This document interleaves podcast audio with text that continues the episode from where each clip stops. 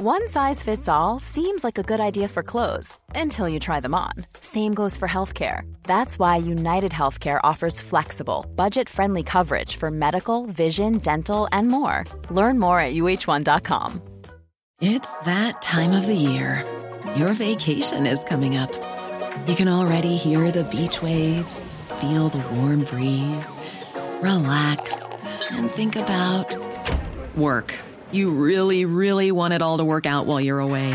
Monday.com gives you and the team that peace of mind. When all work is on one platform and everyone's in sync, things just flow wherever you are. Tap the banner to go to Monday.com.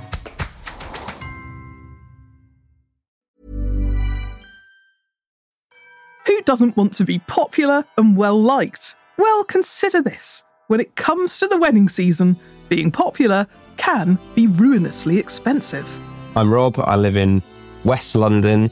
I work in tech and I am invited currently to nine weddings this year now. Nine. Nine.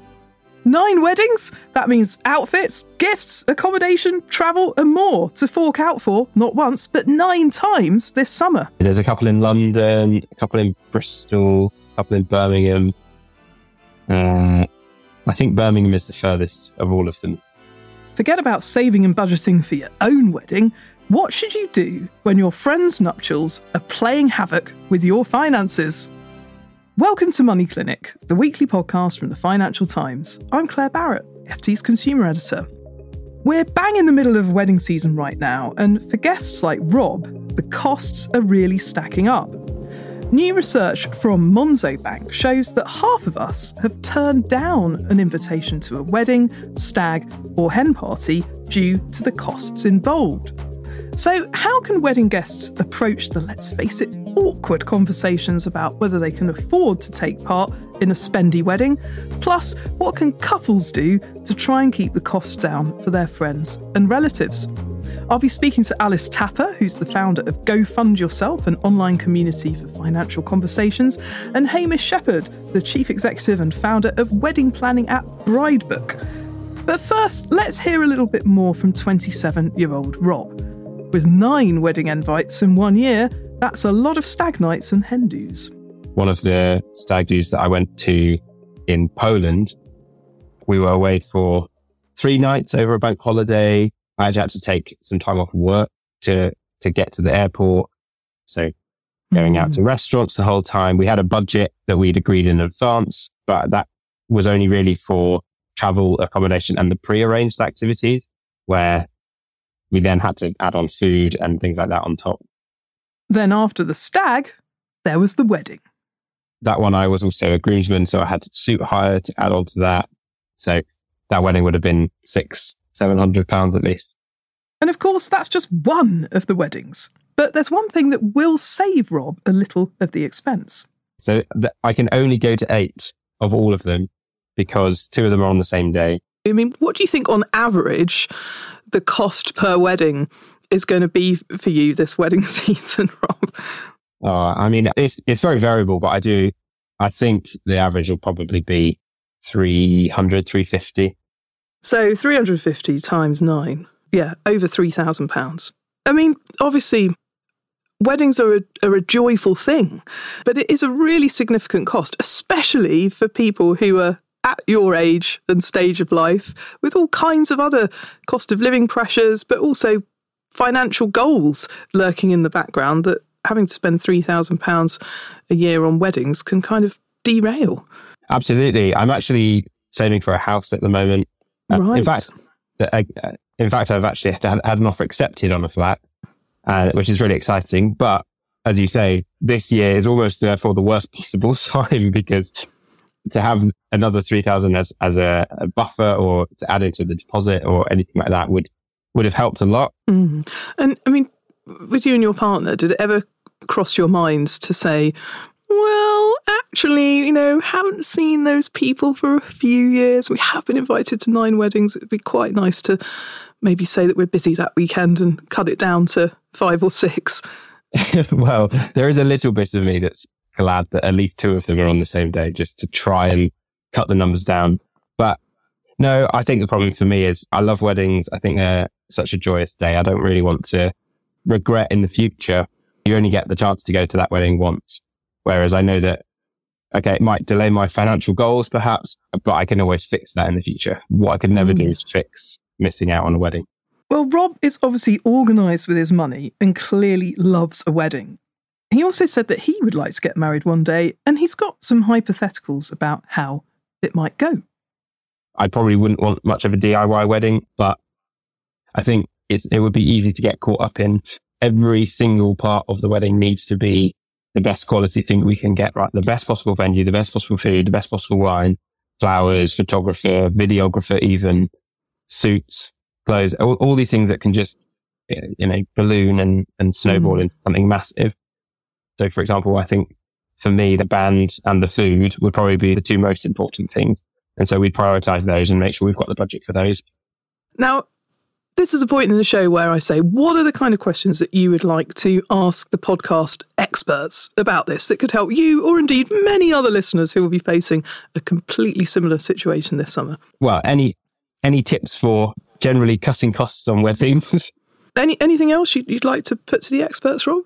I was wondering if you, you could think about how you would address some of these financial discussions with some of these brides and grooms. So uh, the example being when I was invited to be a groomsman and I gratefully accepted. And then, and then I found out later on that uh, he would like me to hire a suit, which I was okay with doing. But what would the advice be for someone who might be more concerned with doing that? Or if I wasn't in the financial position at that, that time? Well, here in the studio to help me tackle this financial conundrum is Alice Tapper. Alice, could you introduce yourself and tell us a little bit about your work? Sure. So I'm Alice Tapper. I started Go Fund Yourself. It actually started as a book about five years ago, and uh, off the back of that has now turned into an online community, both on Instagram, a website, and a mailing list. And really, it's for for better conversations about money and also work. And weddings form a big part of that. One of the series we run is called Financial Confessions, and there have been a number of financial confession stories themed around weddings, whether that's getting into debt for stag do's, hen do's, uh, even ghosting your friend because you don't know how to say you can't afford it. Gosh, well, we're going to come into much more of those confessions later on, but let me introduce Hamish. Now, Hamish, tell us a little bit about what you do at Bridebook.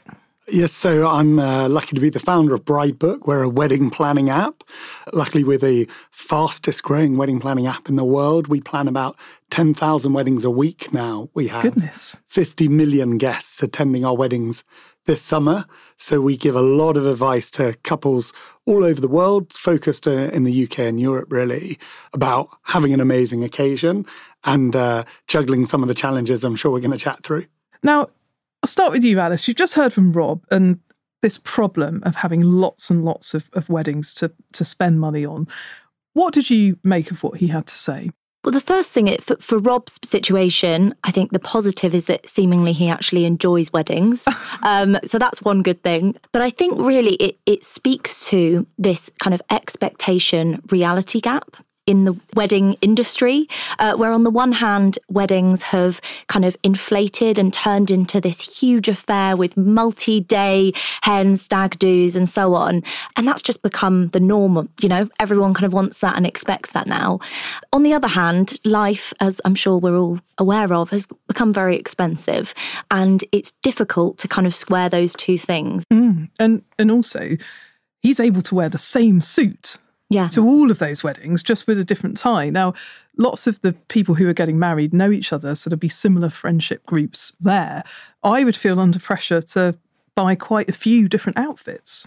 Yeah, actually, just last weekend, I I was having uh, brunch with a male friend of mine, and he said, "Can you come with me because I've just been told that my my suit is too dark for the wedding next weekend that I'm attending, and I need to get a block bright coloured suit." And so we had to go and buy a, a brand new suit for this for this wedding that he was uh, attending. So actually, I don't think it's just not just women. I think I think increasingly expectations on men as well are kind of inflating and turning into something that's really not not affordable. Mm. Now, Hamish, with all of your data tracking the weddings market, would you say this problem of nine weddings that Rob's got to deal with in quite a short space of time is that something that the, the data is showing up? Yeah, so so first up, lucky Rob, he's got a very exciting summer coming up with with nine or eight of the greatest parties he'll ever go to. Most people go to about thirty weddings in their life. 20 of those will be earlier in their life, and 10 of those will generally be their kids and their kids' friends. So, what often happens is couples go through a sort of demographic stage, well, they'll have one of these very busy summers. I remember the summer I got married in, we actually had 12 other weddings. 12? So we, we felt like, uh, you know, it was pretty crazy, but it was, it was a one off. So I think Rob should be comfortable knowing this unless he's incredibly popular, this should be quite a one off and be the most he ever hmm. goes to in one year. Now, of course, there has been a bunching up effect during the pandemic. People haven't been able to get married and then they could, but the restrictions meant they could only have smaller weddings. So some people have delayed ceremonies. So that could perhaps be feeding in to, to the higher numbers of weddings that we are seeing this season. C- completely. So this year's the busiest year of weddings in history. Last year wasn't a full year of weddings, and most of those were postponed weddings off the back of the pandemic. And then this has been the first sort of cohort of people who've been waiting almost three years to get married. If you got engaged during the pandemic, most people are getting married this summer. So actually, the average engagement length uh, pre COVID was about 20 months. Now it's 31 months. So these people have been engaged a, long time. And there's been a big uh, sort of societal change of hybrid working and sort of uh, more as a hybrid life, which has moved weddings into midweek as well. Well, of course, you've got to use up your annual leave. Then. Exactly. Yeah, exactly. And, and that comes with its own expense. And there's an opportunity cost. You know, annual leave means, and, and money on a wedding means less money for a holiday or whatever it might be. So, yeah, it's a difficult, difficult conundrum.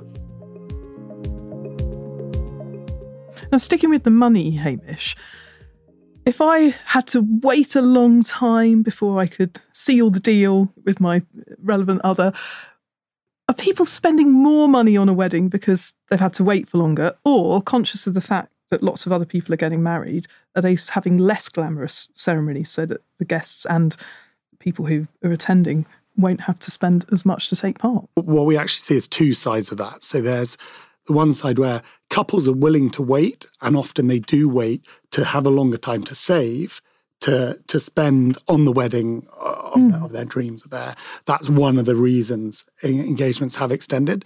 So even in a tough climate like this, the average spend on a wedding has increased sixteen percent year on year, even compared to last year. So couples are definitely spending more on. So that's above the rate of inflation. Above the rate mm. of inflation, uh, the average amount people are spending on their venue has gone up twenty percent in a year. So, so the average venue is now seven thousand nine hundred pounds. So, a large amount of money. But at the same time, you see couples are there's a, a, trend of hyper personalization. They care about every detail. They definitely care about their guests as well. And they care about all sorts of dimensions. So you'll see, and hopefully Rob's going to experience this, but a way that both you know conscious for the couples and for their guests is having gifts is becoming less common. Okay. And you don't need your first crock pot and your first sheets. You know, most couples have been living together for three and a half yeah. years when they get They've married. probably got too much stuff. They have a lot of yeah. stuff. And have you got any data about what people are spending on the events in the build up to the wedding, like the engagement party, the hen do, the stag do? Yeah, we we have seen uh, the rise of uh, a generation ago, a stag do or a bachelor party was a few drinks the night before the wedding. Now, often it is a longer holiday and uh, is abroad, uh, quite a large number of them. What has also happened in that time, though, is couples are a lot older. So the average age in the 80s that that a woman would getting get married was 23 wow. now it's 31 so you imagine mm. disposable income of couples and the average age for a man is 33 so they have a lot more disposable income. Their friends have more disposable income. There's also an experience economy where people spend a lot more on experiences than on than on on products these days. And that all combines to what becomes these these the bigger mm. occasions of of stag do's and hen do's uh, being abroad and also multi-day weddings now of maybe we're doing a barbecue the next day or a, a dinner the night before mm. which also you know compounds costs well it all adds up to considerable pressure to spend of course alice and i mean your instagram account Go Fund Yourself. I said in my book it is my favourite Instagram Thank account. And the reason for that is, is that you have so many confessions, the things that people really want to say but just don't feel they can because money is a, a taboo, but also because these sorts of conversations, like I can't afford to go to your wedding, are just so difficult to have. But tell us about some of the things that people have been telling you. Yeah, so one of the one of the big kind of themes that I see is this feeling of obligation. Mm. There, there is a sense that you have to spend money on someone's wedding or hen do, stag do, and that if you don't, there's sometimes consequences. You're rejecting um, the friendship. Yeah, and that can cause, and we've seen this in in you know plenty of the confessions where someone has got really upset that they haven't been able to, you know, afford their friends' hen do. They can't afford to go away for the whole weekend, and then it's caused tension. And it's even in some cases, um, there was one story of of someone who became so overwhelmed at the cost. I think it was getting up to sort of one thousand five hundred pounds for a, a, weekend away hen do that they actually just kind of ghosted their friend. That actually made me cry because. Yeah she revealed in it that she then didn't speak to that friend for a decade. Yeah. So they had a really close friendship, but just because of something as stupid as money, yeah. that friendship was was was lost. I mean, hopefully they'll be able to to, so. to, get back together. That was the nice part at the yeah. at the end of the post. But how can we approach these conversations with our nearest and dearest. I mean, I would say the cost of living crisis is a great excuse. You know, this is something that's affecting millions of people. It shouldn't come as a surprise to married couples if people say, I literally can't can't afford to come. Absolutely. And and I think it really comes down to a, perhaps overused term these days, which is boundaries and financial boundaries. And I think, firstly, you know, I, I don't want to just put all the responsibility on whoever's getting married. Ultimately, there is still a responsibility on on you as a guest to think, okay, what what can I afford and what do I actually want to spend this year? And and really sort of taking a step back and challenging, is this the right financial decision for me? And then it's about communicating that. On the other side, in communicating that, I think there is a need for the people getting married to receive that communication well and not be kind of pissed off about it, basically. Yeah. And uh, Hamish, with all the work that you're doing with with Bridebook to help people plan their weddings, are budget considerations for the guest something that couples are taking account of? And if so, how are they changing their their wedding arrangements to, to reflect that? Yeah, understanding guest costs and, and advice we give on guest costs. Really, there are a few things. One, uh, destination weddings is the most expensive uh, way of. So, this is of, when you get married overseas. You get married abroad is hugely expensive for your guests. That's actually sort of uh, declining in popularity. So that's one that that definitely helps. Another piece we see is them having sensitivity and understanding of their guests, such as maybe we'll provide childcare at the wedding. More and more guests have children, oh. and actually having somewhere else who can bring children, but they're going to be, you know, out of the main party. But maybe we just have a children's entertainer, a room they can, you know, hide away in. This is another hidden cost of, of attending weddings, either convincing a family member or having to pay for somebody to look after your children because I mean I've had one invite for for a wedding this summer that clearly points out that children are not allowed. Yeah. And and actually on the other end of the spectrum, I think something that we're saying is and particularly amongst my friends who aren't in relationships, they are then having to kind of uh, put up the, the cost of attending a wedding, the accommodation themselves, which becomes really expensive. And you can kind of see how there's a bit of resentment there because you're, you know, you're single and you're, having to be there for friends weekend after weekend and and spending a huge amount of money on on the whole affair. Yeah, it's there. There's lots of different emotions. I think it's fair to say that are that are, that are connected up here with the, with those money arguments.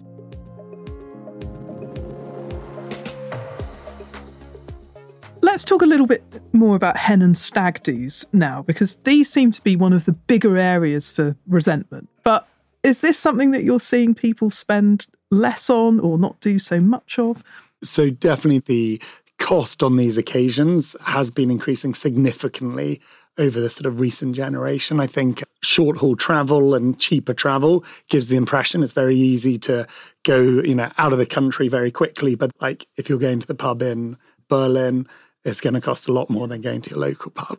Also, people have much larger friendship groups than a generation ago. Is that partly a function of social media? Exactly. It's easier to keep in so touch with people. Are people. people are more in touch, and they're also older. They're about a decade older, so they have more connections. It's not I'm just leaving the family home for the first time and getting married. It's I've had a decade of a career and a, and a and a lifestyle and have a lot of connections.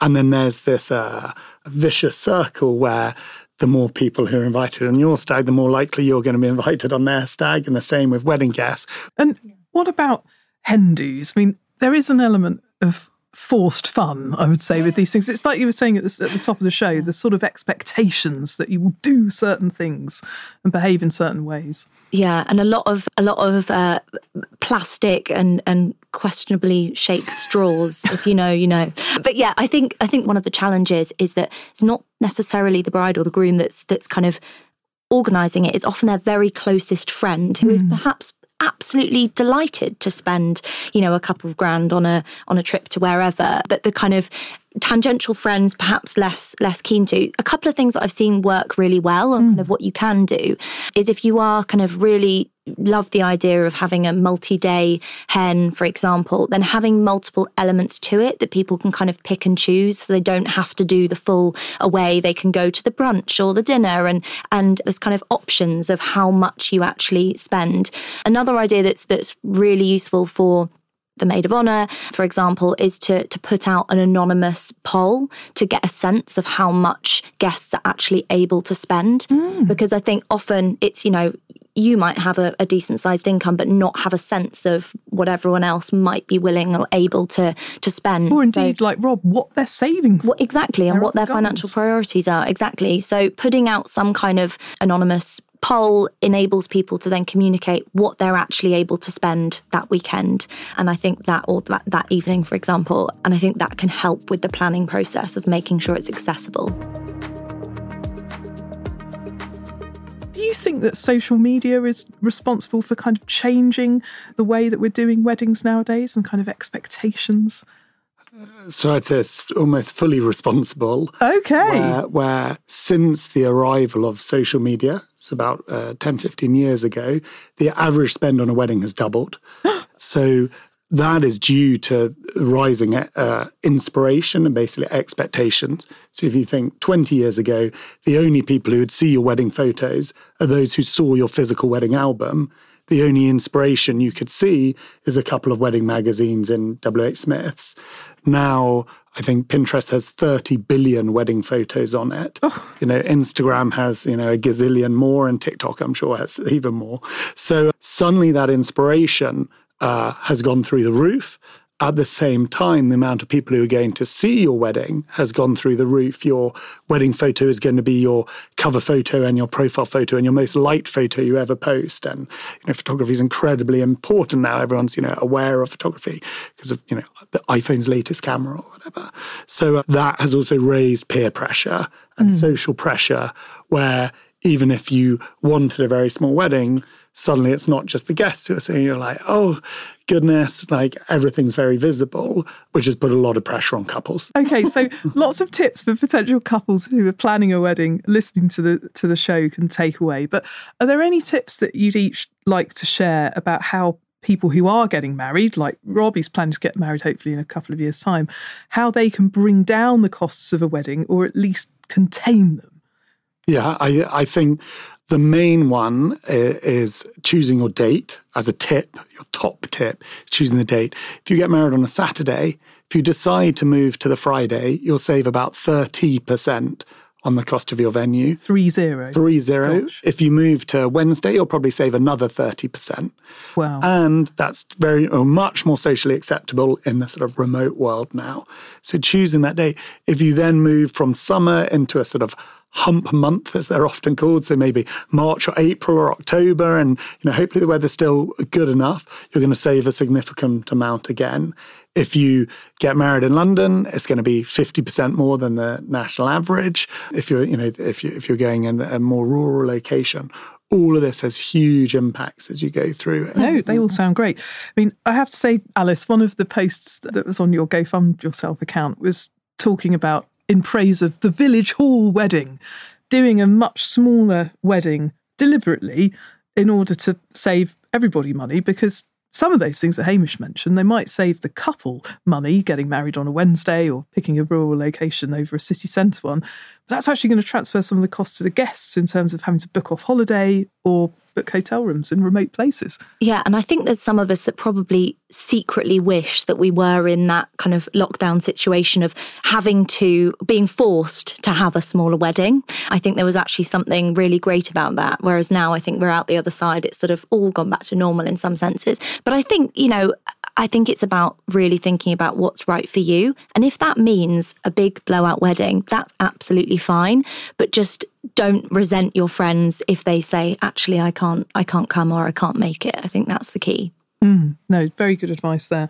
And Hamish, do you have any other tips that you would like to add? I mean, one of the things that Rob has said that he really doesn't want to do is what he called the DIY wedding, when you know people come together and different people do do different bits. And I have to say, my own wedding, which was twelve years ago, was pretty DIY. I had lots of friends mucking in my friends who play in a band obviously were there, so I saved money on not having to, to to pay for professional entertainers, and lots of people turned up and sang, which is like what we wanted wanted people to do. So the DIY route suit the DIY route suited me, but it won't necessarily suit everyone else because there's often a lot of hidden time involved in, in preparing all of these things.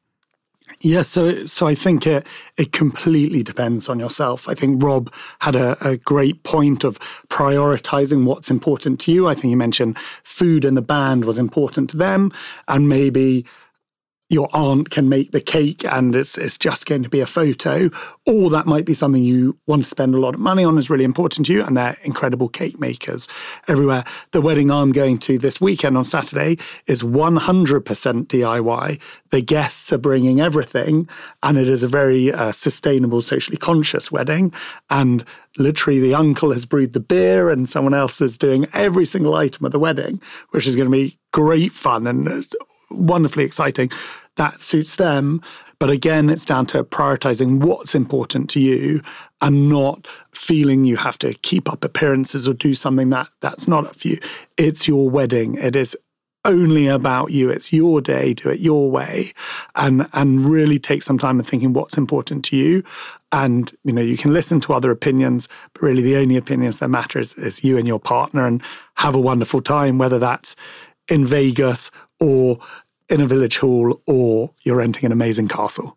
Well, really great point to make there. So hopefully people who've been listening got lots and lots of tips for saving money. We'll pass those back to Rob too. But thank you very much for joining me today, Hamish from Bridebook. Thank you very much for being here. And Alice Tapper, the creator of Go Fund Yourself. Thank you. Thanks for having me. Well, thank you very much for sharing those financial confessions. That's it for Money Clinic with me, Claer Barrett, this week, and we hope you like what you've heard. If you did, please spread the word and leave us a review. We're always looking to chat with people about their money issues for the show. If you're interested in being part of a future episode and want some expert advice, then email us. Our address, money at ft.com. You could also take a peek at our website, ft.com slash money, grab a copy of the FT Weekend newspaper, or follow me on Instagram. I'm at Claer B, and Alice Tapper is at Go Fund Yourself. Money Clinic was produced in London by Persis Love. Our sound engineer is Breen Turner and our editor is Manuela Saragosa. You heard original tunes this week by Metaphor Music. And finally, our usual disclaimer the Money Clinic podcast is a general discussion around financial topics and does not constitute an investment recommendation or individual financial advice. For that, you'll need to find an independent financial advisor. That's all the small print for now. See you back here next week. Goodbye.